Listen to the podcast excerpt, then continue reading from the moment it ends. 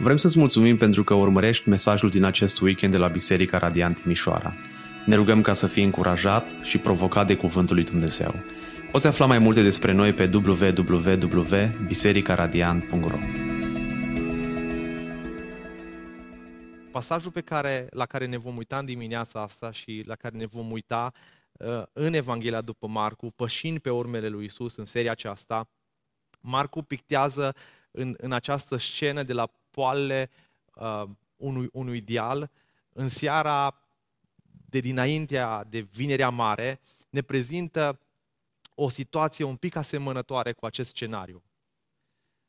Ne apropiem de Isus într-un moment al chinului, într-un moment al durerii. Dacă știi cât de puțin lucruri despre Isus, probabil știi că El n-a fost un om uh, sensibil, uh, fragil, era neînfricat, era plin de compasiune, a, a stat față în față cu cei mai mari oameni din vremea aceea, fariseii, liderii politici. Era puternic și în același timp blând, dar nu de data asta aici. Aici pare să fie cu totul și cu totul zdrobit.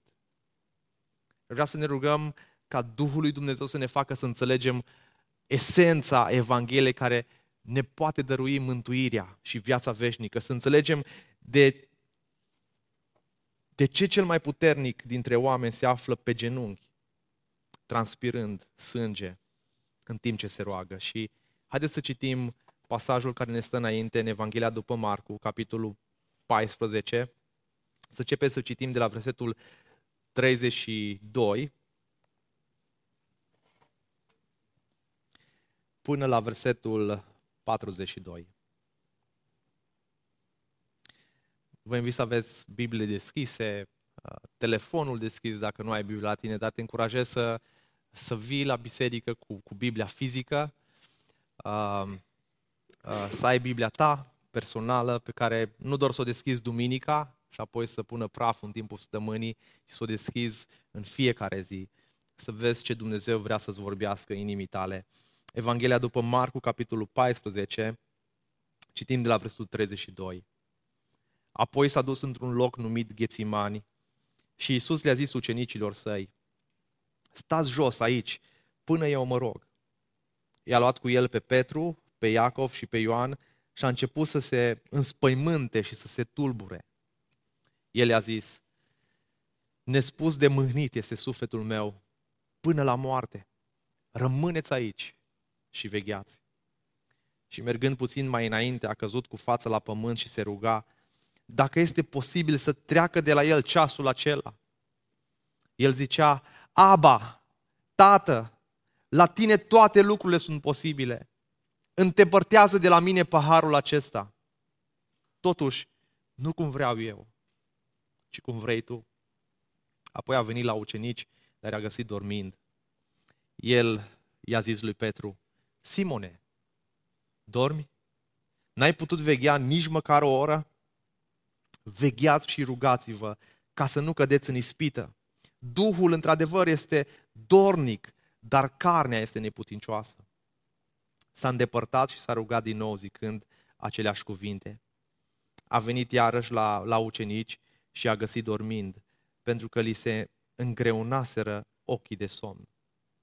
Ei nu știau ce să-i răspundă.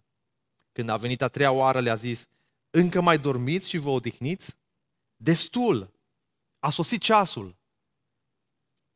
Iată că Fiul omului este predat în mâinile păcătoșilor. Sculați-vă, să mergem. Iată că se apropie Cel ce mă trădează. Haideți să ne rugăm ca Dumnezeu să vorbească inimii noastre potrivit cu cuvântul pe care l-am citit. Doamne Tată, îți mulțumim că Tu ești un Dumnezeu atât de bun, care ne strângi împreună în dimineața aceasta, așa cum o cloșcă strânge puii. Ne strângi prin puterea Duhului Tău cel Sfânt. Ne strângi, Doamne, ca să auzim mesajul Evangheliei Tale. Și fă ca în dimineața aceasta, Doamne, să, să auzim încă o dată ce ai făcut pentru noi păcătoși. Să ne aducem aminte, Doamne, felul în care Tu ne-ai dus la viață prin Domnul Isus Hristos. Și îți mulțumim, Doamne, pentru că ai suportat toată mânia, ai luat tot paharul și l-ai băut până la capăt, de dragul nostru. de dragul, um, de dragul copiilor tăi, Doamne, răscumpărați. Te rugăm ca în dimineața aceasta, prin acest cuvânt, să vorbești inimilor noastre și să putem pleca de aici, Doamne, schimbați și transformați de puterea Evangheliei Tale. În numele Domnului Iisus Hristos m-am rugat. Amin. Contextul acestui pasaj ne aducem aminte de duminica trecută. După cina cea de taină, scena se mută în grădina Ghețiman, iar aceasta pregătește scena pentru răstignirea Domnului Iisus Hristos. Vegherea și rugăciunea din Ghețimani amintește de ispitirea Domnului Iisus de către Satan în pustie. Atunci când diavolul îl ispitește pe Domnul Iisus Hristos să ia calea ușoară a vieții și să respingă voia Tatălui Său. Și după această scenă, Iisus își îndreaptă cu hotărâre fața spre cruce. Și uh, în fața autorităților evreiești și romane afirmă cu îndrăzneală cine este El și ce a venit să facă.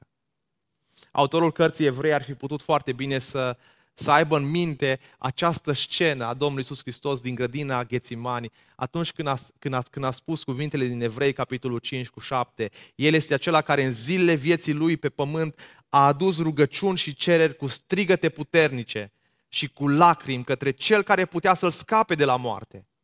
Și a fost ascultat datorită evlaviei sale. Cu toate că era fiul, el a învățat ascultarea prin lucrurile pe care le-a suferit.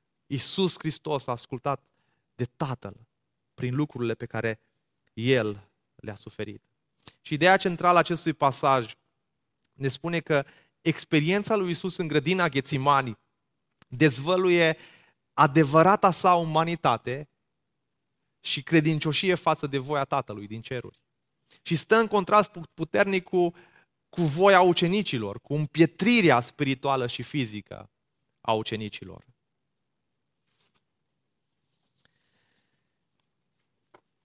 Și aș vrea să ne uităm în dimineața asta la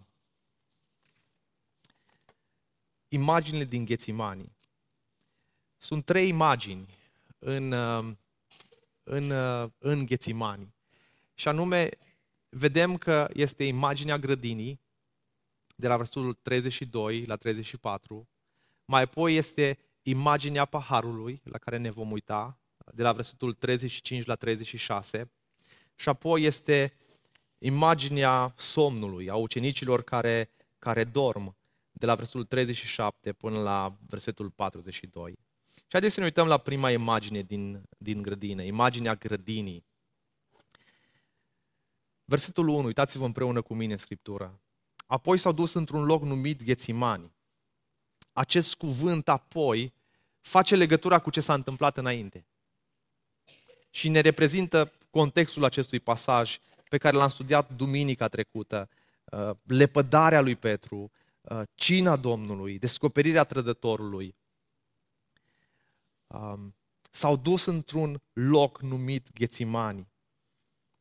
Isus și ucenicii săi părăsesc Ierusalimul și, și traversează Valea Chedromului până la versanții de vest ai muntelui Măslinilor, aproape de, de Ierusalim.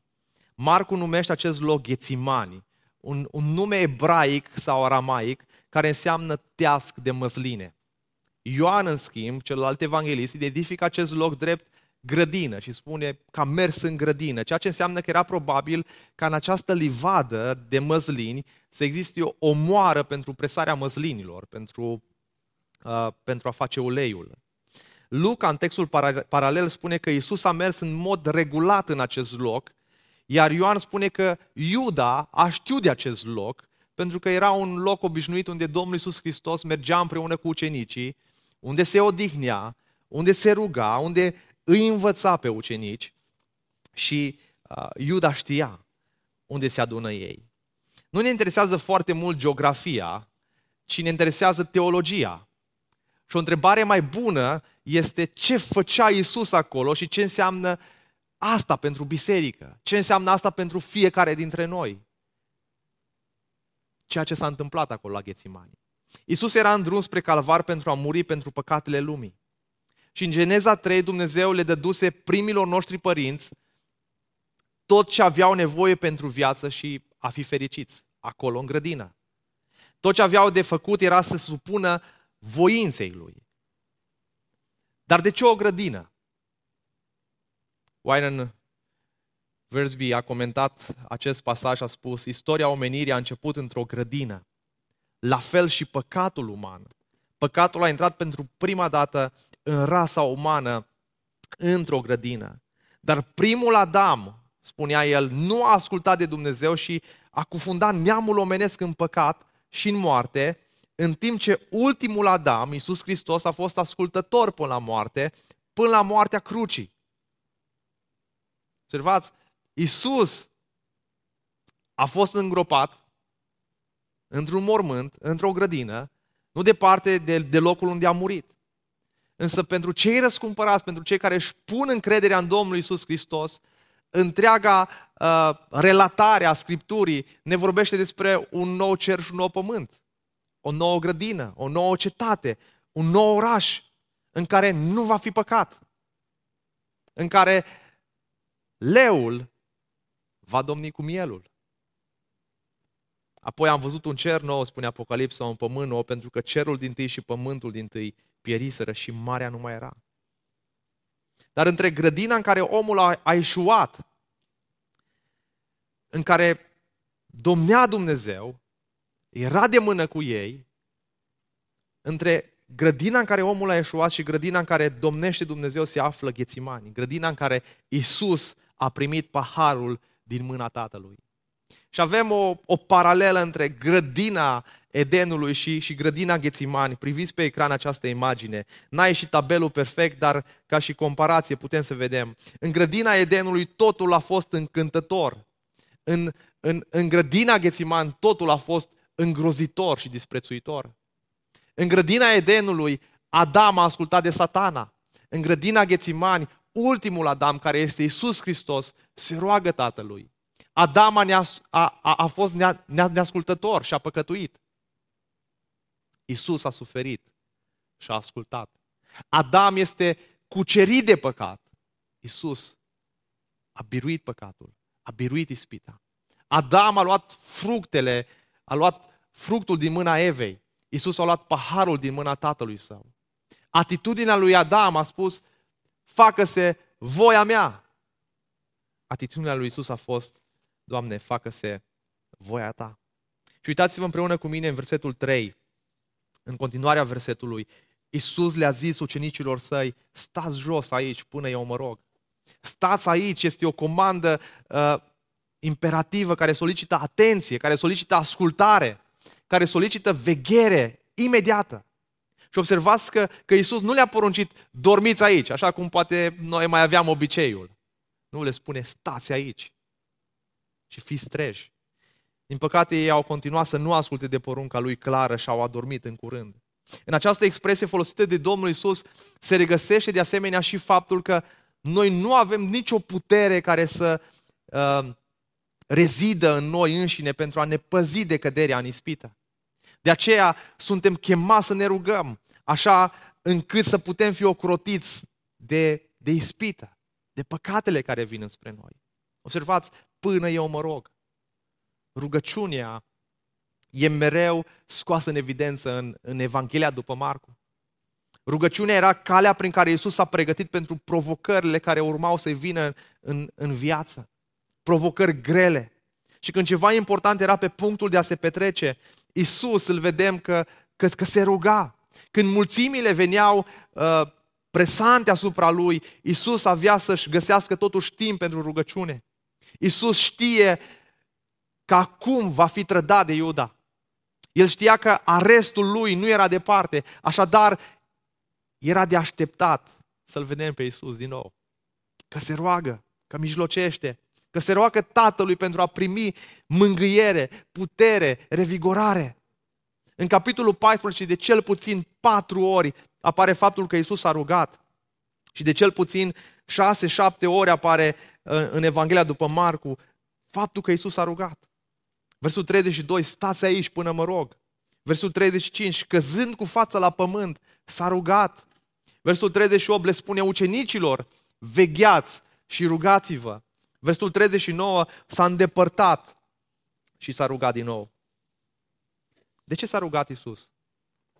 De ce avea nevoie să se roage dacă era Dumnezeu 100%? Pentru că era și 100% om. Umanitatea lui recunoaște că nu are nicio putere sau înțelepciune de a se păzi de căderea în ispită, ci trebuie să fie păzit de puterea și înțelepciunea lui Dumnezeu. Păzirea, dragii mei, nu ține de, de puterile noastre, ci păzirea de ispită ține de puterea lui Dumnezeu. John Owen spunea că asta învățăm și noi de la Domnul Isus și, și îl citez. Suntem fără putere noi înșine în fața ispitei. De aceea avem nevoie să ne rugăm zilnic. Recunoaștem că nu avem nicio putere de a ne păzi de căderea în ispită, ci trebuie să fim păziți de puterea și înțelepciunea lui Dumnezeu.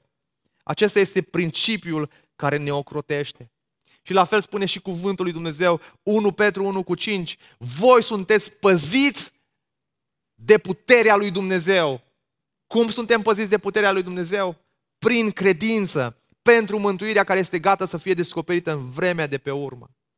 Mai mult decât atât, Isus, Isus se roagă Tatălui să ne păzească de păcat. Și ne-a învățat să, să ne rugăm să fim păziți. Ioan 17 cu 15 spune, nu te rog să iei din lume, ci să-i păzești de ce rău. Observăm că rugăciunea obține ajutorul potrivit care se, se găsește în Isus pentru noi. Rugăciunea ne ajută să, să obținem acest ajutor. Evrei 4 cu 16, să ne apropiem, dar cu, cu deplină încredere de scaunul de har, scaunul harului, ca să căpătăm îndurare și să găsim har, pentru ca să fim cum? Ajutați. Să fim ajutați atunci în ispitele noastre. Să fim ajutați la vreme de nevoie. Aceea, dragul meu, în dimineața asta nu știu cum stai cu rugăciunea, dacă te-ai mai rugat sau nu te-ai mai rugat. Poate treci prin anumite văi. Poate treci prin anumite circunstanțe în care spui, Dumnezeu nu mai mă ascultă. Dragul meu, te încurajez să experimentezi din nou puterea rugăciunii. Să experimentezi un Dumnezeu care are o ureche, care nu e surdă, la strigătul copiilor săi, care are o ureche care ascultă rugăciunile noastre, fii perseverent în rugăciune. Insistă ca El să-ți protejeze sufletul, să-ți păzească inima și căile, așa încât să nu fii cuprins de ispită și să cazi în păcat. Apelează la ajutorul Lui. Smerește-te înaintea Lui. Versul 33, observăm că l-a luat cu el pe Petru și pe Iacov și pe Ioan și a început să se înspăimânte și să tulbure. Marcu nu ne spune de ce numai pe aceștia trei a luat cu, cu el, însă ceea ce știm este că în alte ocazii acești trei ucenici au fost ucenicii de bază al do- ai Domnului Isus Hristos. Cercul apropiat, intim al Domnului Isus Hristos. Uh, vedem în Marcu 5 cu 37 că aceștia trei fuseseră cu Isus la învierea fiicei lui Iair. Vedem uh, că au mers cu Isus Hristos pe munte, la, au fost alături de El la, la schimbarea la față. Posibil ca, uh, ca ceilalți să, să fi fost undeva uh, la intrarea în, în această grădină. Poate chiar să se gândească că îl poate păzi pe Domnul Isus Hristos. Nu știm detaliile astea, dar știm doar de acești trei că au fost luați cu Domnul Isus Hristos să stea mai aproape de El. Iisus Hristos, fiind 100% om, avea nevoie de prieteni de nădejde, chiar în aceste momente grele din viața lui. Dar în loc să găsească pace în rugăciune, în loc să găsească uh, bucurie în rugăciune, Iisus începe să trăiască ceva îngrozitor. Uitați-vă în versetul 33, partea a doua. A început să se înspăimânte și să se tulbure. Înspăimântat și tulburat. Aceste două cuvinte descriu sentimentele emoționale, niște sentimente emoționale intense. Iar aici această combinație cu tulburarea, cu tulburare, sensul este mai degrabă de groază și frică decât surpriză și șoc. Și nimic din toată Biblia nu se compară cu, cu agonia și suferința Domnului Iisus Hristos din Ghețimani. nici bocetele psalmiștilor, nici inima zdrobită a lui Avram când se, se pregătea să, să, să jertfească pe fiul său Isaac, nici durerea lui David la moartea fiului său Absalom.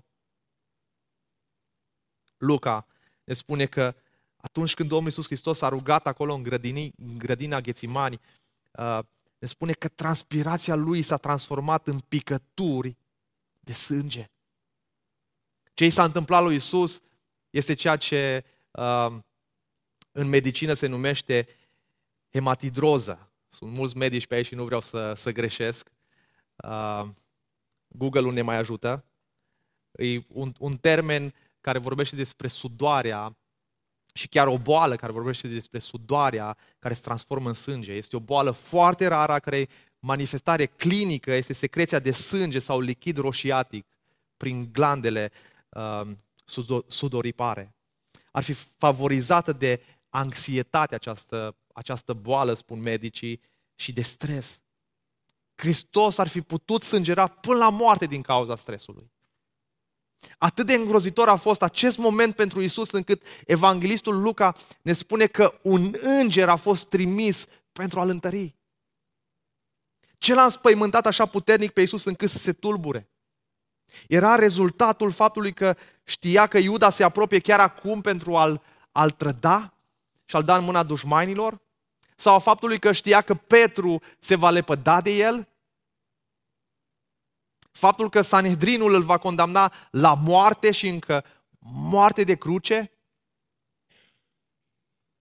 Versul 34, sufletul meu este foarte mâhnit până la moarte. Rămâneți aici și vegheați. Așadar, trebuie să ne punem următoarea întrebare. Ce ar putea să-i cauzeze acestui om o astfel de agonie? Putem spune cu certitudine că Isus nu trecea printr-o banală frică de anticipare a morții. E imposibil ca Isus să fi fost un laș, copleșit de, de, de certitudinea morții sale. La urma urmei, Isus vorbea de ceva timp, că va veni momentul când va fi răstignit, când va fi dat în mâinile oamenilor. Și el merge intenționat către cetatea unde știa că răstignirea avea să aibă loc. Cauza tulburării lui Isus în grădina Ghețimani nu poate fi o frică directă de moarte a fost mai puternic decât martirii credincioși, decât ucenicii, care unii dintre ei au fost tăiați cu fierăstrăul în două și au fost gata să-și dea viața pentru Domnul Isus Hristos. Dar următoarele versete ne descriu a doua imagine din acest pasaj care ne explică de ce Hristos a tulburat și s-a mâhnit în umanitatea sa și o mâhnire până la moarte.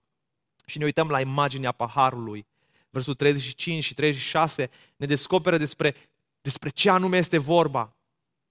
Când Domnul Iisus Hristos spune, îndepărtează de la mine paharul acesta. Iisus a cerut de trei ori eliberarea de paharul acesta. Versul 35, mergând puțin mai înainte, a căzut cu fața la pământ și se ruga dacă este posibil să treacă de la el ceasul acela. Mai apoi, versul 36, se roagă și strigă, Aba, Tată, la tine toate lucrurile sunt posibile. Îndepărtează de la mine paharul acesta. Sursa turburării lui Isus nu este un pahar. Ce pahar ar fi putut cauza acest fel de agonie? Și ca să înțelegem despre ce este vorba, ar trebui să ne uităm în Vechiul Testament. Contextul Vechiul Testament ne spune despre ce este vorba. Și o privire în, în, îndreptată către o serie de pasaje ale Vechiul Testament uh, ne, ne, ne aduce mai multă lumină despre ce este vorba. Prorocii Israelului vorbeau uneori despre mânia și judecata lui Dumnezeu împotriva păcatului, ca fiind un pahar, o cupă, pe care cei răi trebuia să, să o bea. Astfel, prorocul Isaia a descris poporul din Ierusalim când cetatea a fost cucerită și ei au fost duși în captivitate de armele babiloniene. Isaia 51 cu 17. Trezește-te, trezește-te, ridică-te, Ierusalime, tu care ai băut din mâna Domnului paharul furiei lui, care ai sorbit până la de potirul amețelei. Și în același fel Dumnezeu i-a spus prorocului Ieremia, Ieremia 25 cu 15, despre dezastrul pe care avea să-l trimită peste popoarele din jurul Ierusalimului. Ieremia 25 cu 15. Așa mi-a vorbit Domnul, spune Ieremia, Dumnezeul lui Israel, ia din mâna mea acest pahar plin cu vinul mâniei mele și dă-l să fie băut de toate națiunile la care ai te trimit.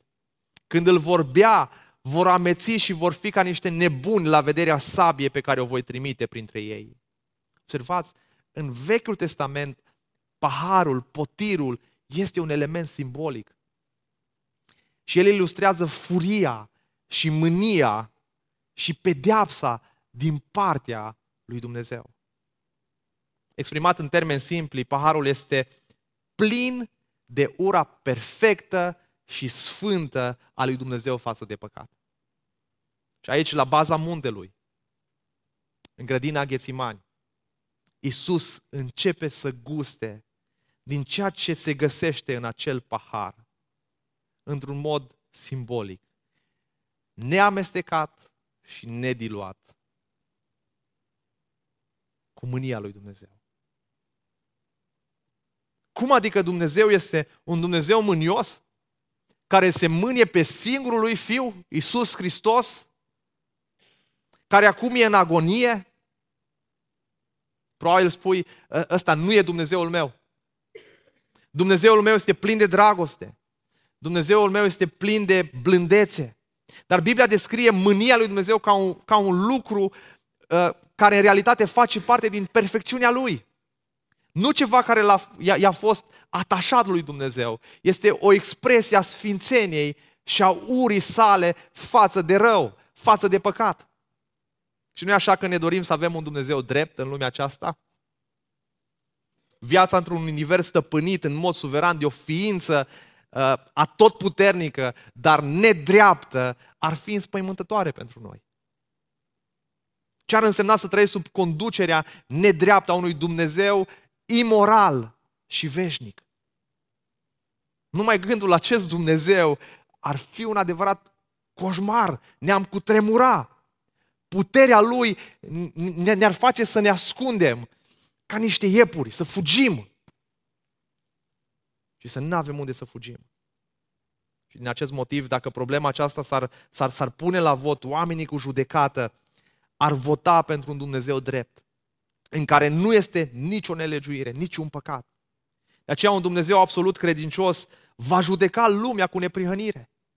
Pentru că este credincios, pentru că Dumnezeu este drept, pentru că Dumnezeu este sfânt, va judeca lumea cu neprihănire și va împărți tuturor oamenilor o dreptate perfectă și imparțială. Pur și simplu nu putem avea un Dumnezeu bun dacă El nu urăște păcatul și dacă nu face ceva pentru a rezolva într-o bună zi acest lucru. Avem un Dumnezeu bun pentru că El rezolvă păcatul. Și El pedepsește păcatul. Și ceea ce spune împlinește. Și mulți oameni resping astăzi doctrina mâniei divine sau orice învățătură similară care sugerează faptul că un Dumnezeu iubitor și milos ar, ar fi mânios sau că El ar manifesta o asemenea mânie în judecata și condamnarea păcătosului. Dar, dragii mei, asta spune Scriptura. Romani 1 cu 18, mânia lui se descoperă din cer împotriva oricărei necinstiri a lui Dumnezeu și împotriva oricărei nelegiuiri a oamenilor care năduș adevărul în nelegiuire. 1 Ioan 3 cu 4, oricine face păcat, face și fără de lege. Și păcatul este fără de lege. Efeseni 5 cu 6, nimeni să nu vă înșele cu vorbe goale, căci din cauza acestor lucruri vine mânia lui Dumnezeu peste fiii neascultării.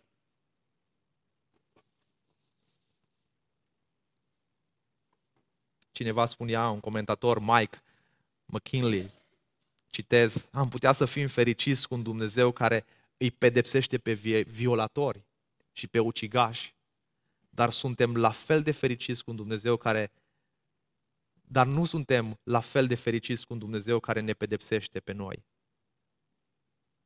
Am fi bucuroși să știm că Dumnezeu face dreptate în lumea aceasta. Dar nu suntem la fel de bucuroși și fericiți. Să știm că Dumnezeu pedepsește păcatul. Că suntem sub mânia lui Dumnezeu. Dumnezeu cere perfecțiune pentru că El este un Dumnezeu perfect și sfânt. și ne-a creat ca să ascultăm de El într-un mod perfect. Și Dumnezeu nu minte când spune că plata păcatului este moartea. După cum este scris, Roman 3 cu 10, nu este niciun om neprionit, nici unul măcar. Nu este nici unul care să aibă pricepere, nu este nici unul care să caute cu tot din adinsul pe Dumnezeu. Toți s-au abătut și au ajuns niște netrebnici. Nu este nici unul care să facă binele, nici unul măcar. Deși noi toți, ca oameni, n-am comis aceleași păcate, toți au păcătuit și se află sub condamnarea morții și a separării veșnice de un Dumnezeu sfânt și drept. Tu și cu mine am meritat fără niciun drept de apel moartea spirituală, despărțiți pentru totdeauna de Dumnezeu. Să fim sub mânia lui Dumnezeu pentru păcatul nostru. Și în acest pahar pentru care Isus se roagă ca Tatăl să-L îndepărteze, se află toate păcatele poporului său răscumpărat.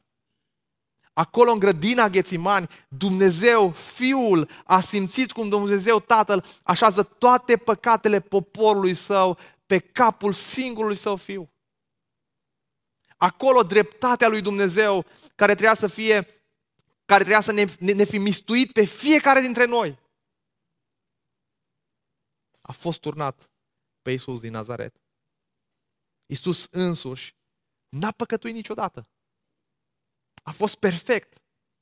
Deși a fost 100% om, 100% Dumnezeu, a fost perfect. N-a păcătuit deloc. El n-a meritat niciodată ca mânia lui Dumnezeu să fie îndreptată asupra lui. El este singura persoană din istoria omenirii care nu merită să se confrunte cu această mânie a lui Dumnezeu, care este perfect și sfânt. Dar în acea noapte întunecată, pe muntele măslinilor, Iisus începe să guste în, în sufletul său conținutul acelui pahar îngrozitor. Iar în câteva ceasuri pe cruce el va bea până la capăt. De ce? Pentru ca noi să nu fim nevoiți să bem nici măcar o guriță, nici măcar un strop. Să nu bem nimic din el, niciodată. Pavel spune în 2 Corinteni 5 cu 21, pe cel ce n-a cunoscut niciun păcat. El a făcut păcat pentru noi ca să fim neprihănirea lui Dumnezeu în el. Deși n-avea niciun păcat. Dumnezeu l-a făcut păcat pentru tine și pentru mine. Roman 5 cu 9, deci cu atât mai mult acum când suntem socotiți neprioniți prin sângele Lui, vom fi mântuiți prin El. De ce vom fi mântuiți? Am vrea să scăpăm de iad, să nu ajungem în iad. De fricile noastre, suntem mântuiți, observați, de mânia lui Dumnezeu. Dragul meu, dacă stai acum în picioare în dimineața asta, tu ești mântuit de mânia lui Dumnezeu, de furia lui Dumnezeu asupra păcatului. Și adevărata umanitatea lui Isus este evidentă în cererea lui ca Dumnezeu să, să ia de la el acest pahar. Observați, îndepărtează de la mine paharul acesta. În mod clar, el nu i-a cerut tatălui să, să încalce planul său de, de răscumpărare sau să, în, să se întoarcă de la promisiunile sale. În schimb, cererea Domnului Isus Hristos a fost dacă e posibil ca mântuirea să poată fi realizată prin alte mijloace. Dar nu ăsta. Cererea lui Isus n-a fost un, un semn al slăbiciunii, ci răspunsul a fost cu totul așteptat al unuia care trebuia să suporte toată mânia Tatălui. Dacă Isus din Nazaret ar fi fost un simplu om sau o ființă creată, el nu ar fi putut niciodată îndura mânia lui Dumnezeu împotriva păcatelor poporului său. Totuși, el a putut să o suporte până la sfârșit, a putut să suporte această mânie până la sfârșit și chiar să iasă biruitor, pentru că el a fost Dumnezeu în trup și a fost susținut de omnipotența sa divină. Catehismul baptist răspunde la o întrebare. De ce a fost nevoie ca mijlocitorul să fie Dumnezeu? De ce a fost nevoie ca Isus să fie 100% Dumnezeu? Și iată ce răspunde acest catehism. A fost nevoie ca Isus să fie Dumnezeu, așa încât El să poată susține și ocroti natura sa omenească, ca să nu se cufunde sub mânia infinită a lui Dumnezeu și sub puterea morții. Pe cruce, Hristos a fost atât om, cât și Dumnezeu. Și o să ajungem să explicăm pasajul peste câteva săptămâni când vom ajunge în capitolul 15. Când Dumnezeu strigă, Dumnezeul meu, Dumnezeul meu, de ce m-ai părăsit? Dar vom ajunge acolo. Uitați-vă versetul 36, partea a doua. Totuși, Hristos se roagă, nu cum vreau eu, ci cum vrei tu. Cea mai înaltă prioritate a lui Isus a fost voia Tatălui și nu voia sa umană. Chiar dacă acest lucru l-a, l-a costat totul. Iar Isus le spune ucenicilor cum să se roage. Cum să se roage Tatălui. Matei 6 cu 10. Facă-se voia ta. Facă-se voia ta. Și atunci când te rogi să se facă voia Lui, asta înseamnă că s-ar putea să treci prin suferință. Asta înseamnă că s-ar putea să să pierzi anumite lucruri dragi din inima ta. Asta s-ar putea să, să aducă uh, incertitudine. Dar ceea ce învățăm aici, din acest, aceste versete, aceste evenimente nu este ca a, aceste evenimente nu sunt ca, ca, ca tu și eu să privim la curajul lui Isus. Ce curajos a fost El, Domnule! La iertare, la încrederea și jertfa Lui și să, să, fim, să fim inspirați, să fim și noi mai, mai curajoși ca Domnul Isus Hristos. De ceea ce avem noi nevoie ca cineva să moară, ca noi să avem viață. Astfel, dacă ești creștin, dacă ești născut din nou, dacă ești un ucenic al Lui, poți privi la Isus îngenunchind în agonia Lui și să știi dincolo de orice îndoială că Dumnezeu te iubește. Că Dumnezeu te-a ales să fii un copil al Lui răscumpărat. Astfel, spune Apostolul Pavel în Romani 8 cu 32, El n-a cruțat nici chiar pe Fiul Său, ci l-a dat pentru noi toți. Cum nu ne va da fără plată împreună cu El toate lucrurile? Dacă ți-ai pus încrederea în El, fii liniștit în inima ta că El îți va da mântuirea, că El îți va da toate lucrurile împreună cu Isus Hristos. Dar s-ar putea ca în dimineața aceasta această atitudine, uh, uh, în această, această atitudine uh, să, să te uiți în, în viața ta, să te consideri un om nevrenic. Nevrenic să fii chiar în acest loc. Se poate să-ți fi petrecut majoritatea vieții umblând după cineva sau ceva care să te facă să te simți iubit. Se poate să fi fost trădat sau chiar înșelat de cineva care ți-a spus te iubesc. Dar s-a dovedit că acea expresie avea sensul de mă iubesc pe mine. Se poate să fie ajuns să te mulțumești cu a primi o dragoste cu jumătate de inimă. Adică mai puțin decât acea, acea dragoste la care ai visat. Dar totuși, ceva mai bună. Se poate să fii împovărat de sentimentul că trebuie să ajungi să fii suficient de bun pentru a câștiga dragostea lui Isus Hristos. Să faci tu ceva pentru a te mântui. E bine, dragul meu, privește în dimineața asta la Isus. Pe muntele măsliniu, răspunându-i tatălui, voi lua eu paharul. Îl voi lua pe tot. Îl voi lua pentru tine. Te-am iubit atât de mult încât am făcut acest lucru pentru tine. Ești iubit. Iubit de singurul din univers a cărui dragoste contează pe veci. El te iubește. Privește la El, ce dragoste măreață. Cu toate acestea, deși Dumnezeu este îndelung răbdător față de obiectele urii sale și le oferă mântuirea, va veni o vreme când El își va retrage această ofertă și reconcilierea nu va mai fi posibilă. De aceea, dacă astăzi auzi mesajul Evangheliei, acest mesaj, Biblia spune, nu-ți împietri inima. Crede în Domnul Isus Hristos. Pocăiește de păcatele tale. Spune, Doamne, ai milă și de sufletul meu. Dar cu împietrirea inimii tale, care nu vrea să se pocăiască, îți aduni o comoară de mânie pentru ziua mâniei și a arătării drept de judecăți a lui Dumnezeu.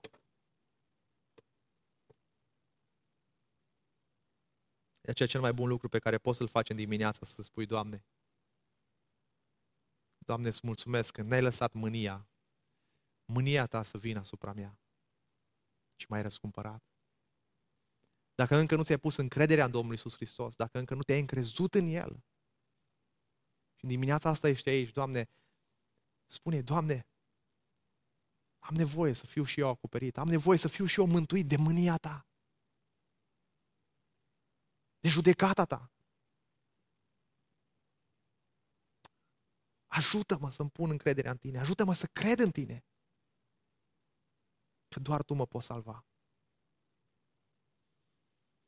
Și în ultimul rând, haideți să privim la imaginea somnului. Versul 37, apoi a venit la ucenici, dar i-a găsit dormind. Și el i-a zis lui Petru, Simone, dormi?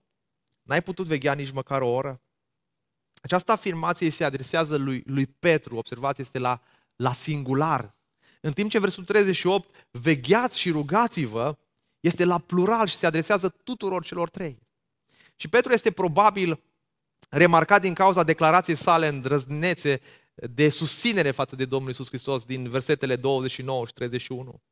Cu alte cuvinte, Isus îi spune, tu care ai pretins că vei rămâne credincios până la sfârșit, n-ai putut să veghezi nici măcar o oră? Unii comentatori susțin că, că numele Simon folosit de Isus uh, pentru a-i se adresa uh, lui Petru este ca o mustrare ca o întoarcere la numele Lui de dinainte, dinaintea chemării. Și cu alte cuvinte, Hristos îi spune, Petre, tu nu te compori, comporți ca o piatră puternică, stâncă, că asta înseamnă numele Lui. Și mai degrabă te comporți ca un Simon. Ca o, ca o treste pe care o bate vântul. Vegheați și rugați-vă, versetul 38, ca să nu cădeți în ispită. Duhul în adevăr este dornic, dar trupul este neputincios. Vegheați și rugați-vă să nu cădeți în ispită. Aceste cuvinte indică atât responsabilitatea umană de a veghea, de a, de a fi ca un, ca un străjer, ca un soldat care apără o cetate, cât și împuternicirea divină, rugăciunea, adică bazați-vă pe Dumnezeu. Fiți dependenți de Dumnezeu. Duhul, într-adevăr, este dornic, dar trupul este neputincios. Cu alte cuvinte, nu așteptați până când bate ispita la ușa voastră pentru a începe să veghezi și atunci să veghezi și atunci să, să, să fii alert. Și să te rogi, vegheați și rugați-vă înainte să vină ispita. Abia atunci putem să fim, să fim pregătiți când vine ispita și mult mai probabil să putem ieși victorioși. Iisus ne-a dat una dintre cele mai bune rugăciuni preventive la care să, să apelăm și să ne rugăm atunci când, uh, când, îi, când îi ia pe ucenici alături de El și ne învață și pe noi, nu ne duce în ispită, ci ne zbăvește de ce rău. Iacov spune că Dumnezeu nu poate să ne ispitească. Dumnezeu nu ne ispitește. El nu ne duce în ispită. Ci ideea este că Dumnezeu uh, nu mă lasă să, să, să cad în ispită să trec prin ispite. Cu alte cuvinte, spunem, Doamne, nu mă lăsa să trec prin aceste ispite. Iată câteva lucruri practice atunci când vine ispita în viața ta. Veghează și roagă-te. Veghează și roagă-te. Privește la Isus Hristos atunci când vine ispita în viața ta și aduți aminte că și El a fost ispitit, dar a ieșit biruitor asupra tuturor ispitelor. Și asta nu doar pentru, pentru el, pentru el însuși, ci a ieșit biruitor ca și tu să ieși biruitor. Ca și tu să biruiești. Evrei 4 cu 15, că nu avem un mare preot care să nu poată avea milă de slăbiciunile noastre, ci unul care a fost ispitit în toate felurile posibile. Ca și noi, dar fără păcat. El a biruit ispita. Ispita nu e păcat. Ispita e atunci când uh, ispita devine păcat atunci când te lași momi de ea și te biruiește. Dar atunci când ești ispitit, aduți aminte că El a cucerit ispita pentru tine, pentru noi. De aceea trebuie să ceri și să aștepți ajutor din partea Lui. Evrei 4 cu 16, prin urmare să ne apropiem cu îndrăzneală de tronul Harului ca să primim milă și să găsim har care să ne dea ajutor la vreme de nevoie. Să ne dea har atunci când suntem ispitiți. Aduți aminte de toate promisiunile pe care le-a făcut, prin care s-a angajat să, să ofere ajutor și eliberare atunci când suntem ispitiți. Evrei 2, 2 cu 18 și pentru că El însuși a fost ispitit prin ceea ce a suferit, poate să-i ajute pe cei care sunt ispitiți. Dragul meu, Iisus vine în ajutorul tău atunci când ești ispitit. Dacă veghezi și te rogi, atât partea ta, cât și dependența de Dumnezeu. Versul 39 s-a îndepărtat și s-a rugat din nou zicând aceleași cuvinte. A venit iarăși la ucenici și a găsit dormind, pentru că li se îngreunaseră ochii de somn. Ei nu știau ce să-i răspundă. Motivul somnului era faptul că ochii erau îngreunați, erau obosiți. Și cu toate aceste lucruri, nu au nicio scuză. Și Marco adaugă, ei nu știau ce să-i răspundă. Cu alte cuvinte, era o dovadă a rușinii, a stânjenelii lor față de Isus Hristos. N-aveau nicio scuză. Și, dragii mei, ceea ce lipsește astăzi bisericii lui Isus Hristos este o atitudine de veghere și o dependență de Dumnezeu. De multe ori ca biserică suntem adormiți. Nu veghem. Nu ne rugăm. Preferăm să stăm nopțile la seriale decât să veghem și să ne rugăm. Preferăm să ne pierdem timpul scrolluind pe telefoane decât să stăm, să veghem și să ne rugăm. Și uneori ne mirăm de ce suntem slabi, de ce suntem fără putere, de ce cădem în păcat, pentru că nu veghem și ne rugăm. 1 Tesaloniceni 5 cu 6 spune așadar să nu dormim ca și ceilalți, ci să veghem și să fim treji, pentru că cei ce dorm, dorm noaptea, iar cei ce se îmbată, se îmbată noaptea. Roman 13 cu 11 și aceasta cu atât mai mult cu cât știți în ce împrejurări ne aflăm, este ceasul să vă treziți în sfârșit din somn. Căci acum mântuirea este mai aproape de noi decât atunci când am crezut. Este ceasul să ne trezim biserica. Este ceasul să stăm în dependență de Dumnezeu. Să ne rugăm, să veghem, să postim. Când a venit a treia oară, versul 41, din nou, ei dormeau. Deși le predică Domnul Iisus Hristos, le zice să vegheze, să fie treji, din nou dorm. Încă mai dormiți și vă odihniți? Destul a susit ceasul, iată că Fiul omului este dat în mâinile păcătoșilor. Sculați-vă să mergem, iată că se apropie Cel ce mă trădează. Imaginea somnului. Marcu prezintă ucenici într-un contrast negativ cu, cu adevăratul ucenic care este mereu treaz. Adevăratul ucenic care este mereu treaz nu este Petru, nu este Iacov, nu este Ioan.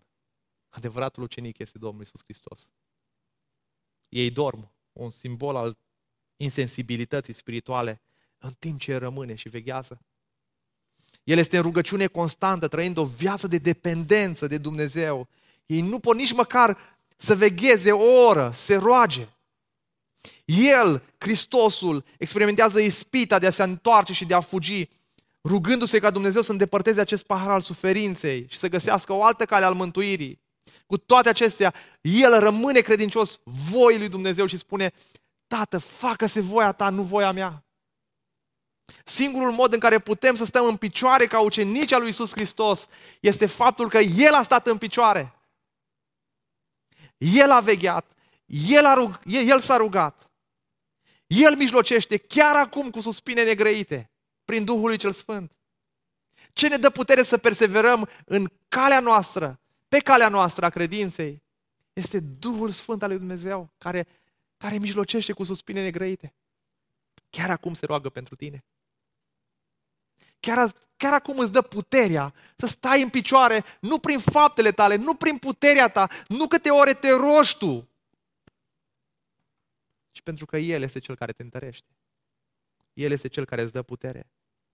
Și Isus, drag, dragii mei, în dimineața asta ne cheamă să ne încredem în El, în ucenicul adevărat, în ucenicul desăvârșit, recunoscând că are controlul suveran asupra fiecarei situații și ne va duce acasă într-o bună zi, în siguranță. De aceea, dacă ți-ai pus încrederea în tine, în dimineața aceasta, în ce faci tu, în cum dai din coate, să te descurci, în înțelepciunea ta, în religiozitatea ta, te invit în dimineața asta să spui încrederea în Domnul Isus Hristos, ucenicul de săvârșit, care stă și îndură mânia Tatălui acolo în grădină, care bea tot paharul până la final și este gata să moară moarte de cruce.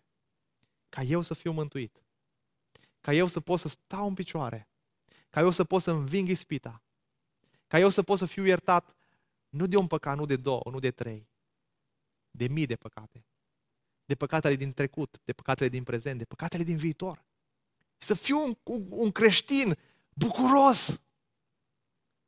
Un creștin autentic care se bucură în Hristos că este iertat. Și că ucenicul, că ucenicul de săvârșit îi dă puterea ucenicului de astăzi să meargă prin credință ca să ajungă la desăvârșire, ca să ajungă în împărăția lui Dumnezeu. La asta ne cheamă Evanghelia în dimineața asta. Să ne punem încrederea în El, în Domnul Isus Hristos. Astăzi, acum și până al finalul vieții noastre. Amin. Haideți să încheiem dimineața asta cu, cu rugăciune. Și acolo unde ești, vrea să stai să reflexi în meditație, două, trei minute, la, la acest mesaj.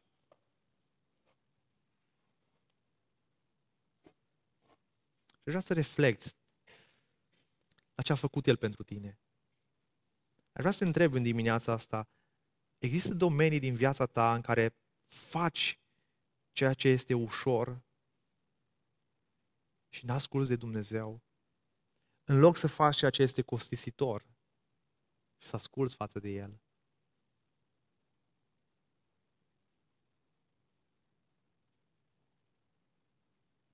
Când și de ce te simți nevrenic de dragostea Lui? Amintește-ți dragostea lui Hristos nezguduită, chiar în acele momente. Și mulțumește pentru jertfa Lui.